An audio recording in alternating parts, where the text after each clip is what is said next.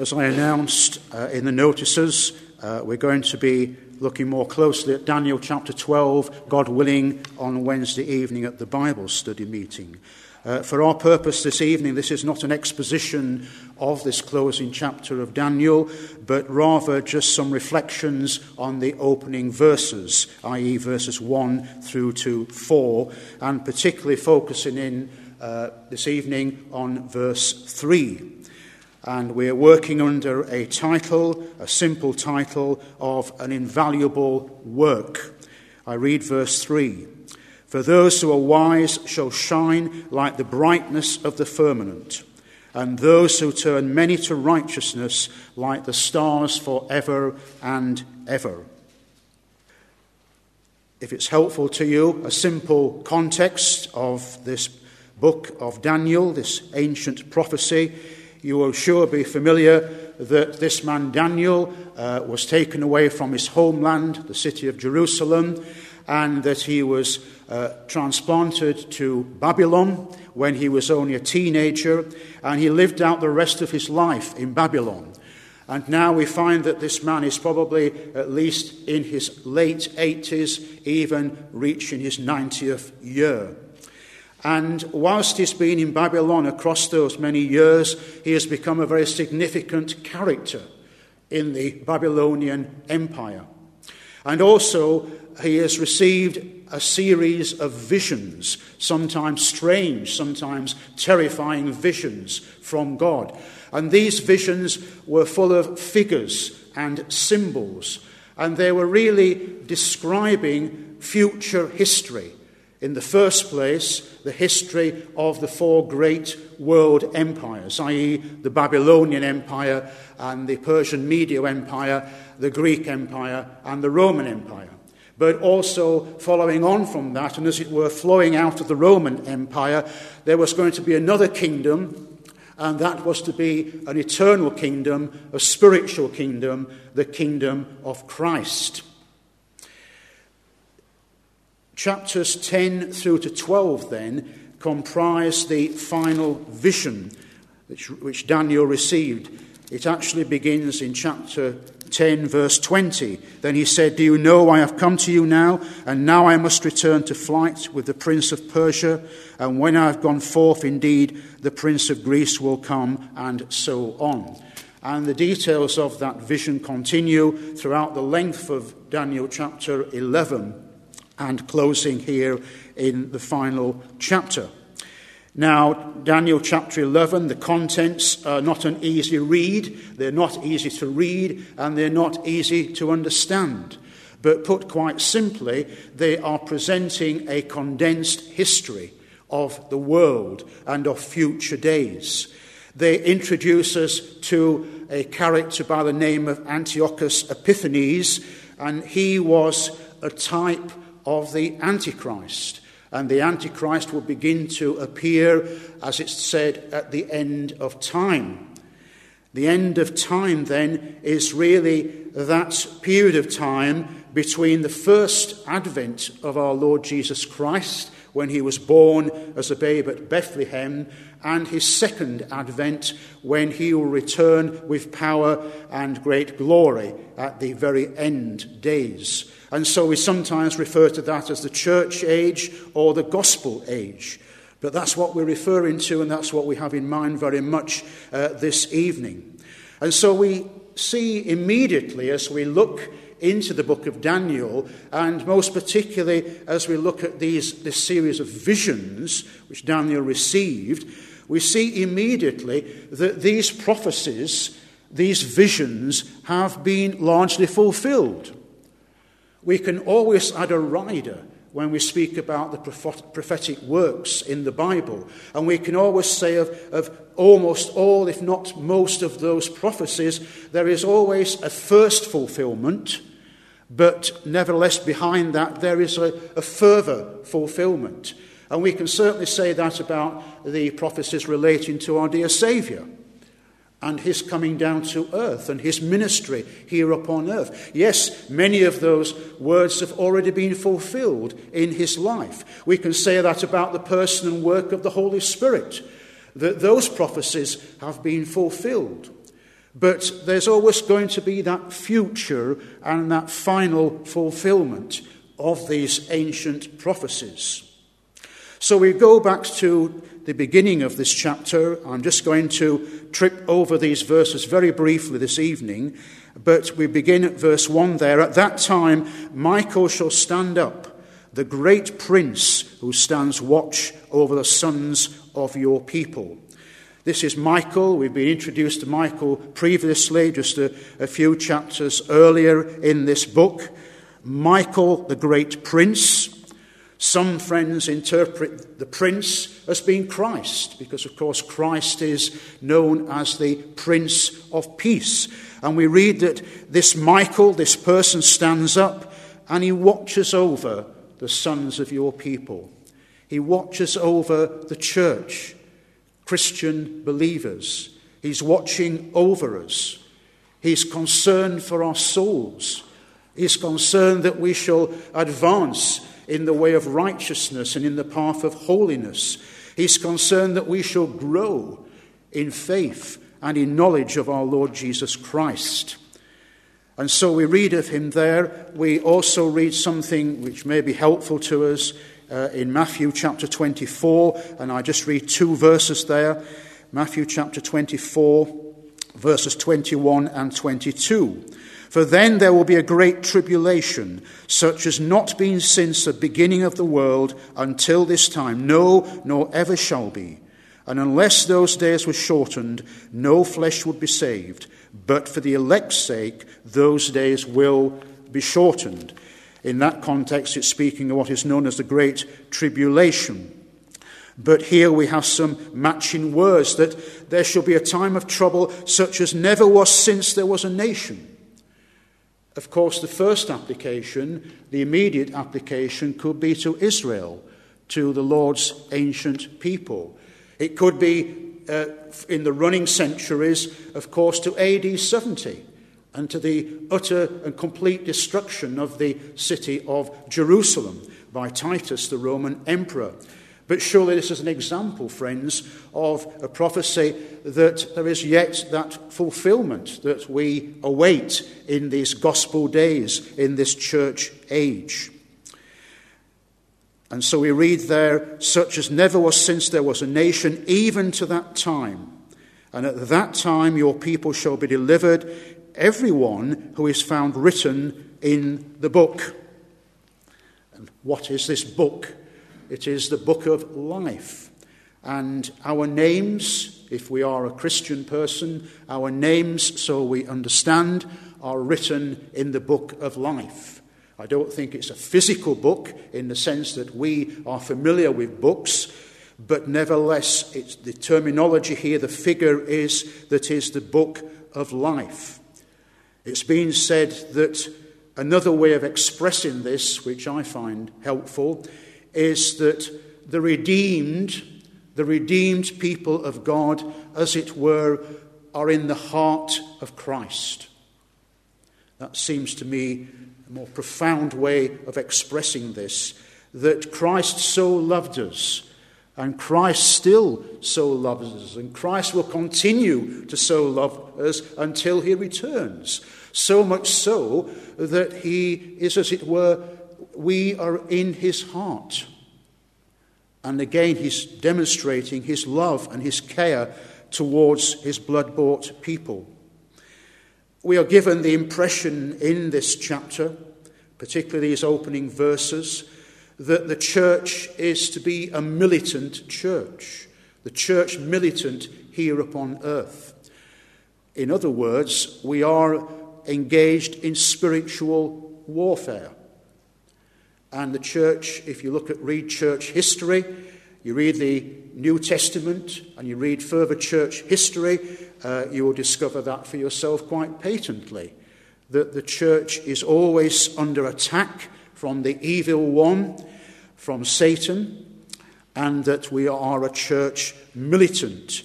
We used to sing the hymns, didn't we, that express this. Onward, Christian soldiers. Stand up, stand up for Jesus. Fight the good fight, and so on. So we're a church militant, but we're also a church or a people that are anticipating a future glory because the best is yet to come. The future glory that the Lord's people await, that the redeemed of God await. So I trust this evening that every one of us, that our name is found in the book of life. And your name will appear in that book if you love the Lord Jesus Christ and seek to follow him and glorify him in your life. Verse 2 And many of those who sleep in the dust of the earth shall awake, some to everlasting life, and some to shame and everlasting contempt. This is clearly a very uh, obvious reference to resurrection, to the resurrection of the dead, as, it, as the scripture tells us. Some to everlasting life, to everlasting glory and happiness and some to shame and everlasting contempt, to everlasting condemnation and separation from God. Many of those who sleep, I think it, the word many there means numerous of them, many of them shall awake and in one direction or another. Many of them who sleep in the dust of the earth shall awake. Sometimes that is expressed as the land of dust. The land, of course, where there is death, and yet where there is also ultimately resurrection, a glorious resurrection from the dead, when our mortal bodies will be reunited with our souls, and when we shall be in glory with Christ forever and forever. So these are just introductory words, but when you think about it, it refers to the land of dust, the dust of the earth. This can also have a, a meaning uh, for the believer, because before we come to faith, we love the world and we love the things in the world and we love the world's pleasures and entertainments. But once we come to faith in Jesus Christ, once we have been renewed, once we have been made new creatures in Him, then somehow we lose the taste for the things of this world and for worldly pleasures and entertainments and the values systems of this world also and the priorities of this world. And are we living in this land of the dust? this present fallen and sinful world whilst we're here upon earth. And we cannot help but notice out of our own experience that this present world is so unstable and it is always changing. But we are looking for a place of our inheritance, a place of glory, and we are even now associated with the unchangeable and unchanging God. And so there we see the contrast, a very sharp contrast at verse 2 some to everlasting life, and some to shame and everlasting contempt. I'm just going to uh, pass over verse 3 momentarily and just look briefly at verse 4. A personal word here to Daniel. But you, Daniel, shut up the words and seal the book until the time of the end. Many shall run to and fro, and knowledge shall increase. And so, therefore, Daniel is to shut up the words and to seal the book.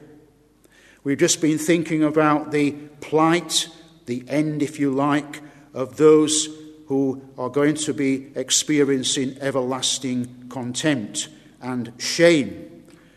We're thinking there of those who are spiritually lost.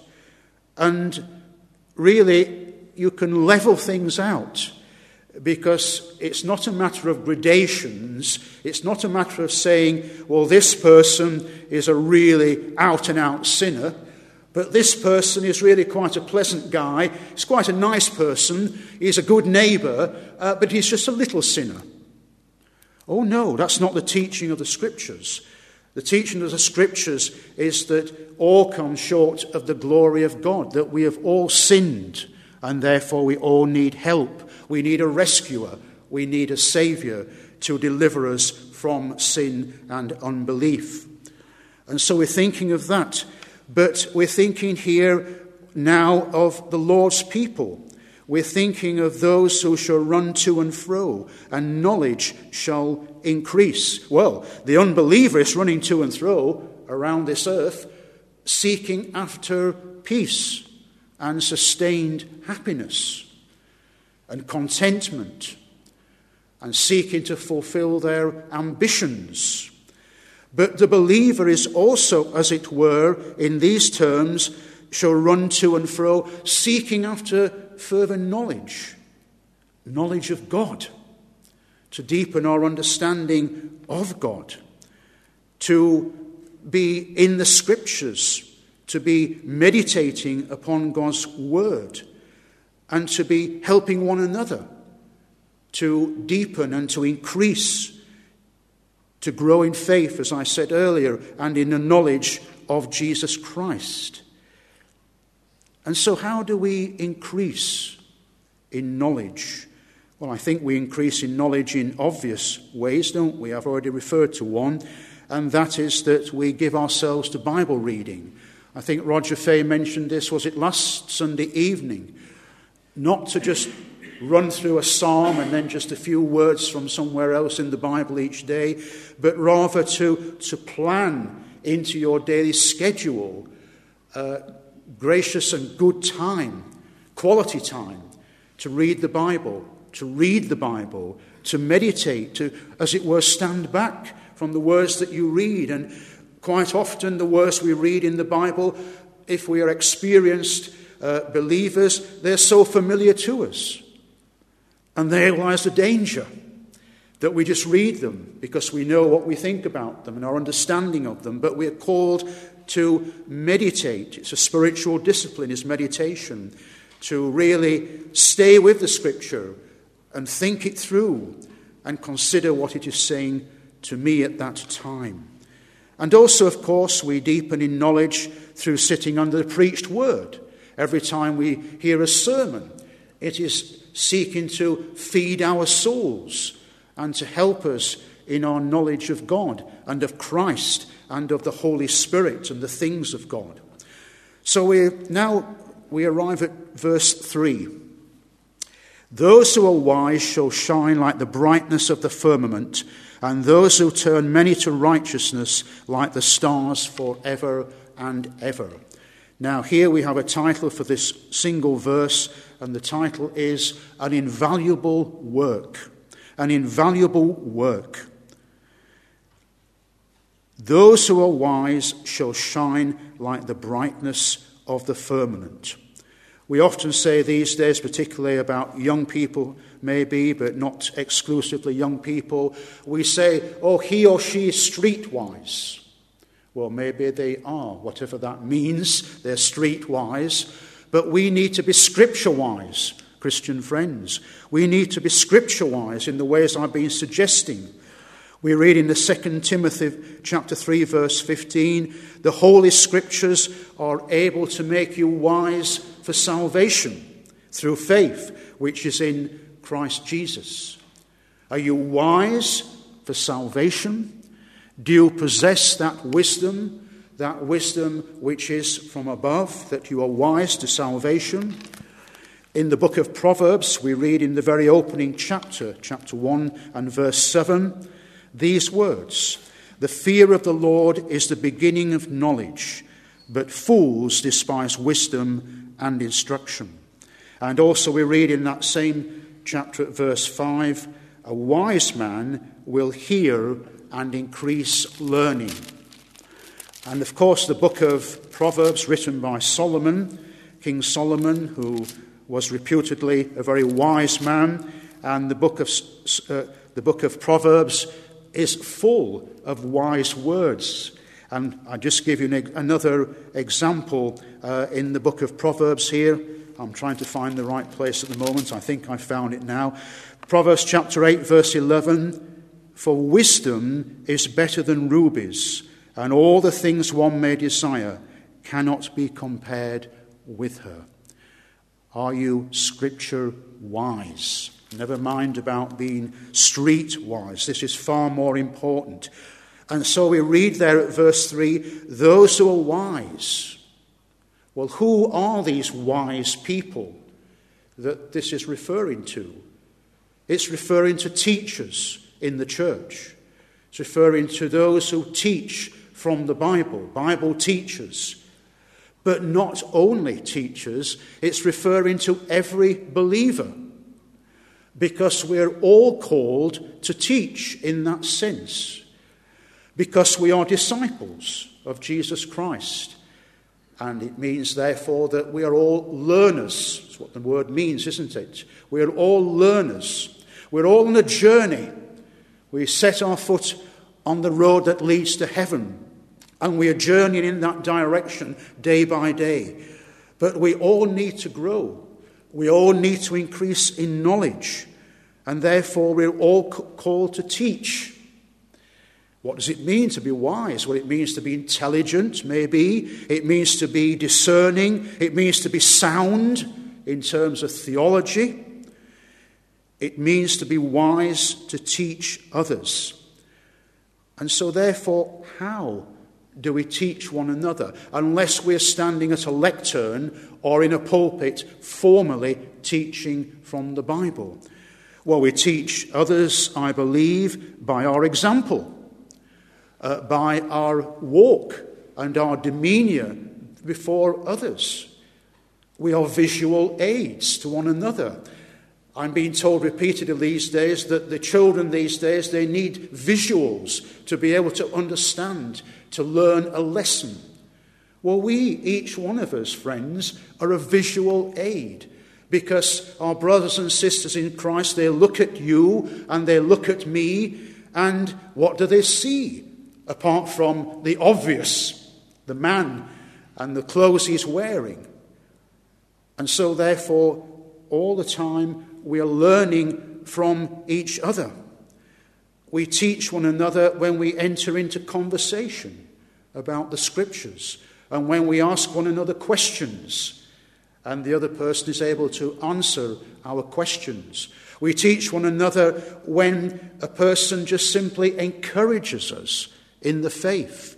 And they set that example to be an encourager. And we need that mutual encouragement. So, verse 3 those who are wise, those who are teachers, every believer shall shine like the brightness of the firmament. So, if we, someone's going to shine, or when we think of that term shine, it equals light. Does it not? So, an obvious example is the sun. The sun shines, the sun creates light here upon planet Earth. And therefore, as believers, we are to shine. In fact, we read at verse in Matthew chapter 13, verse 43 Then the righteous shall shine as the sun in the kingdom of their Father. So, we're thinking about being scripture wise we're also thinking about being soul winners as we read verse 3, Daniel chapter 12, verse 3. Those who are wise shall shine like the brightness of the firmament, and those who turn many to righteousness like the stars forever and ever. So we're called to be soul winners. We're called to turn people to righteousness. What does that mean, righteousness? Well, very simply, it means to be law abiding in terms of God's holy law, that we are to live under his commandments and we are to be obedient to his law. Now, naturally, the natural man, of course, finds that an impossibility. But we're speaking now about the Christian man or woman, and we are to be law abiding. Also, it means to be righteous to just have enjoy a right relationship with God. To be righteous means to be Christ like, because Christ was perfectly righteous. And so we are to endeavor increasingly to be more like him. We have been justified by his righteousness, the righteousness of Christ, imputed us to us by faith in him alone. It's interesting that uh, the original uh, version of this word righteousness was right wiseness. Right wiseness. Are you wise to salvation? Are you a righteous person? Are you covered by God's love? Are you law abiding in terms of God's holy law? Are you walking righteously before an onlooking world? Live soberly, righteously, and godly in this present age. Titus 2, verse 12. So we're called to be soul winners. We're called to turn many to righteousness, to a righteous way of living. Well, how do we do this in practical terms? When we leave this building this evening, when we go out into the world this next week, when we have conversation with a next door neighbor or a work colleague or a friend, how are we to impress upon them these truths? How are we to seek to turn them to righteousness? Well, I think first of all, by our general conduct and by our behavior. Also, by our reactions. This makes me think of uh, a simple illustration which I find helpful called rats in the cellar. There are rats in the cellar. And if you go to the cellar door at the top of the cellar steps and you open that door with a bang and you are shouting or making a lot of noise and you put the light on and you walk down the cellar steps, you won't see any rats because they've all escarped. But if you go quietly to the cellar door and you open it very gently and you are whispering and you only have a little torchlight to help you down the, the steps, and then you, someone puts the light on, then you will see the rats. And how do you react when you see the rats? And so, how do, how do I react? How do you react when perhaps something surprises you or you're caught off guard?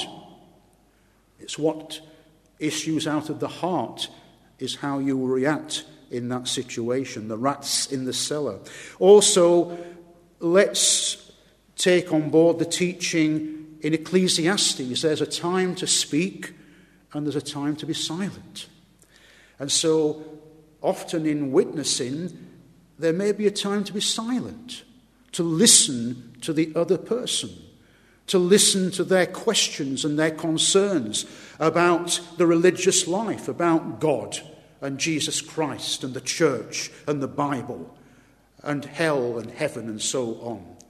But there's also, there will undoubtedly be a time to speak, because the moment may come or the opportunity may present itself when you are called to speak a word for Christ and to witness to that neighbor or that friend or that work colleague. Also, how you deal with other people. Are you a person of integrity? Are you honest with all your dealings with other people? Are you kind toward other people? Do you keep your promises?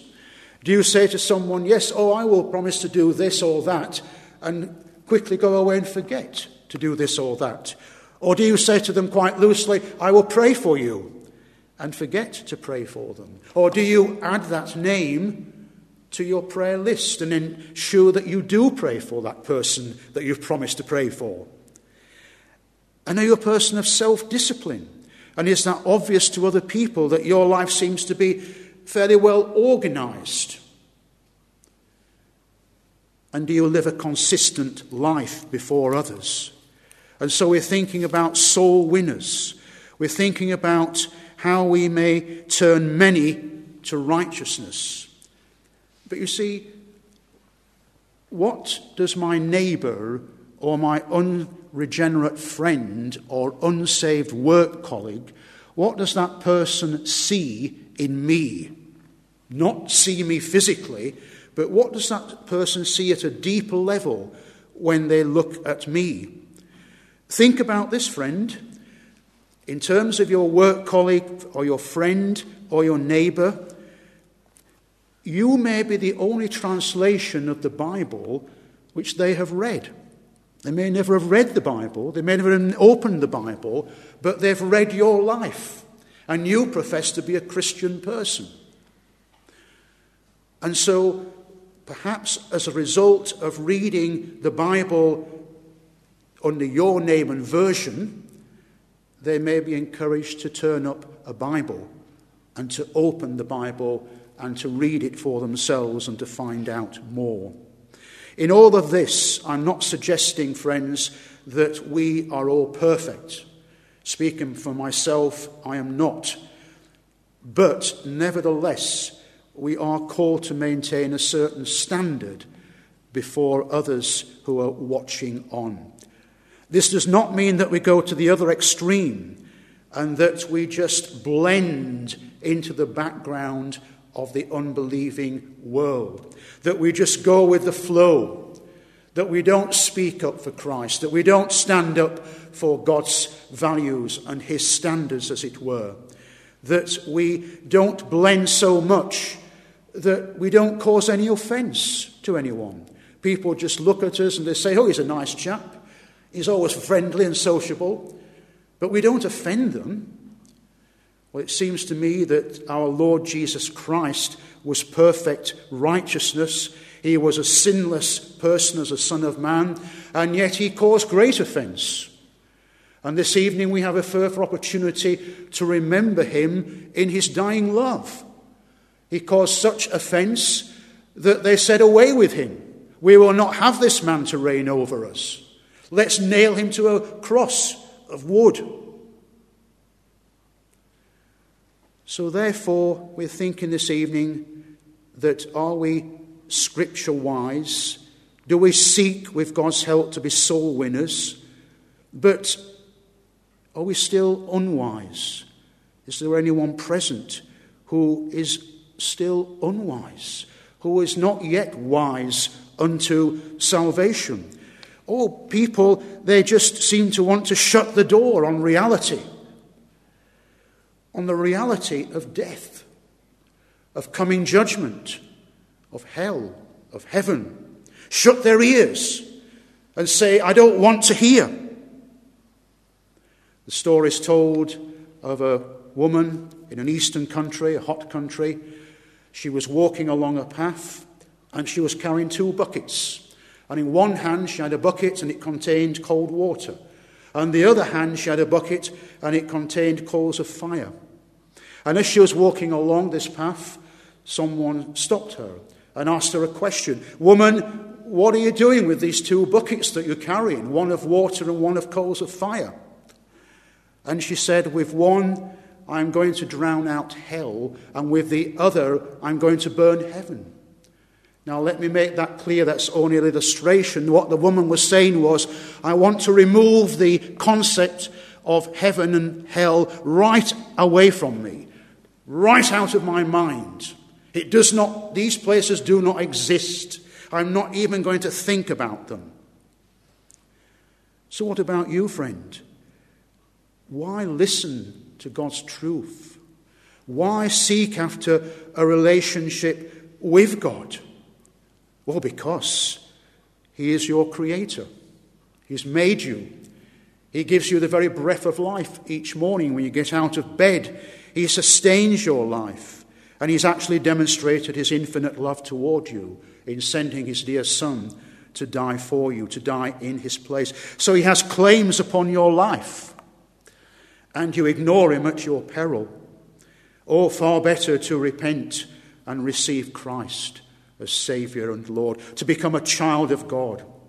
During the Second World War, as you know, there was over two million children that were evacuated out of our major cities into the countryside, many of them out of London, but I think from some of the other major cities also. And as these children left their homes in the city, many of them travelled by train out into the countryside, and they had a label around their neck with their name on and the destination that they were bound for. Do you have a label hanging round your neck? and your eternal destiny. I wonder where that eternal destiny is for you, friend. And so we're reading here, and finally, those who are wise shall shine like the brightness of the firmament. Those who turn many to righteousness like the stars forever and ever. We're thinking about reward, eternal reward. Psalm 62, verse 12 says, To you, O God, belongs mercy, for to you render reward to each one according to his work. The picture of a father and of a child and the father wants the child to perform a little duty for him with the promise of reward. And the child performs the duty to the best of its ability, and the child receives a reward, perhaps an increase in pocket money that week, something of that nature. But not because the child was really deserving, not because the child merited that reward, it was all because of the grace of the Father and the kindness of the Father that he rewarded his child. And so it is with God, our Heavenly Father, our loving Heavenly Father. He wishes us to be rewarded for every good work that we perform if we are obedient to His will. So we are looking forward to reward. We're looking forward to heaven the, we shall shine like the brightness of the firmament and like the stars forever. That indicates it's going to be for everlasting. There's no time limit on this. It's going to be forever and forever. And so, heaven, what are we looking forward to in heaven? To see Christ as he is. That's what we're looking forward to. To worship him in his glorious presence 24 7, 365 days a year, as it were. We're looking forward to these bodies of ours being changed, to being taking on glorified bodies like His glorified body, to living in an environment where there'll be no more disease or illness or sufferings or death.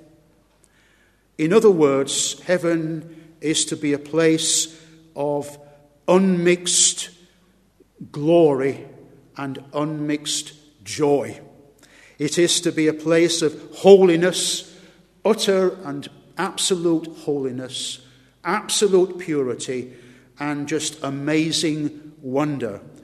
Can we comprehend these things, Lord, as we continue to follow after Christ in this present world? Yes, are you scripture wise? Do you seek to be a soul winner? Or are you still unwise, still seeking after meaning and purpose in this life?